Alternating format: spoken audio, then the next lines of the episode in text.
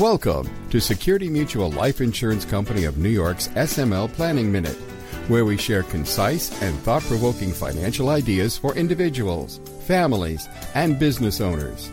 Security Mutual, the company that cares. Hello, this is Bill Rinaldi with another edition of Security Mutual's SML Planning Minute. In today's episode, how do you get people to save more money? The trend cannot be denied. Over the last few decades, savings rates have dropped dramatically among all Americans, most notably young Americans. Our personal savings rate as a nation is hovering near record lows. But why? In 1975, the U.S. savings rate was around 17%. Today, it is less than half that. Student loan debt is an often cited culprit, but the relationship to the savings rate is not as direct as many people think. A much bigger issue is the cost of housing and healthcare, which have increased in recent years as a percentage of income. And people are simply beginning their careers and their savings at a later age than they used to. So, what's a good way to increase savings? A recent study in the Journal of Financial Planning offers us a clue. The article states that savings behaviors are heavily influenced by emotion. The authors argue that traditional financial education programs have focused primarily on financial literacy, which have only resulted in modest behavioral change. The authors performed an experiment. They took 102 people and gave half of them a financial education training session with follow up. The other half was given a financial psychology training session with follow up. The sessions lasted anywhere between 40 and 80 minutes. In the financial education sessions, subjects were given a PowerPoint presentation on the financial planning process as outlined by the CFP board. This included information on the importance of savings to fund retirement, the so called time value of money, how savings goals and financial ratios work, and the various savings vehicles available. The financial psychology sessions were much less specific about finance. The participant was asked to bring in something of sentimental value, such as a photograph. They were then asked to describe in detail how and where they got the sentimental item. They were also asked to think about the feelings and values they have attached to that sentimental item. Only after all this were they asked about their savings goals.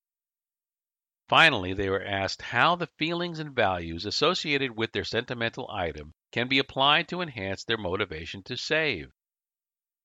Notice, they didn't mention anything about stocks, bonds, CDs, 401ks, etc.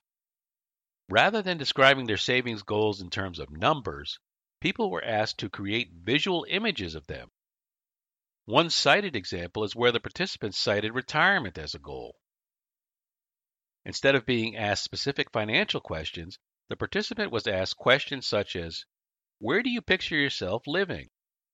What do you see yourself doing? And how does it feel? After three weeks, the results were startling. The second group, the people trained on financial psychology, reported a 72% increase in their savings rate versus 22% for the people trained in financial education. So, what are the practical applications of this study? First of all, even though it received a lesser result, financial education still has significant value. A 22% increase in savings rate is a substantial accomplishment. However, the study suggests that using the techniques of financial psychology engages an individual on an emotional level, and this tends to facilitate an even more significant behavioral change. To quote the authors, the results of this study would seem to be a strong endorsement of the broad and holistic approach to financial health that is embodied in financial psychology. They further suggest that core values play a critical role if you want to increase your savings rate, maybe you should spend some time thinking about why. The study used a sentimental item to link the participants' core values, then linked the core values to a savings goal. In other words, the best results were obtained by thinking in pictures rather than numbers. There are certainly limitations. The participants volunteered for this study in the first place, so they are likely to be predisposed to be interested in the topic. And no matter what, you still need to have some financial literacy. After all, what good is it if you save a lot of money but invest it on some wild scheme and end up losing it all? Contact your local Security Mutual life insurance advisor today. As part of the planning process, he or she will coordinate with your other advisors as needed to help you achieve your financial goals and objectives. For more information, visit us at smlny.com slash smlpodcast. If you enjoyed this podcast, tell your friends about it, and be sure to give us a five-star review. And check us out on LinkedIn, YouTube, and Twitter. Thanks for listening and we'll talk to you next time. The applicability of any strategy discussed is dependent upon the particular facts and circumstances. Results may vary, and products and services discussed may not be appropriate for all situations. Each person's needs, objectives, and financial circumstances are different and must be reviewed and analyzed independently. We encourage individuals to seek personalized advice from a qualified Security Mutual life insurance advisor regarding their personal needs, objectives, and financial circumstances. Insurance products are issued by Security Mutual Life Insurance Company of New York, Binghamton, New York. Product availability and features may vary by state.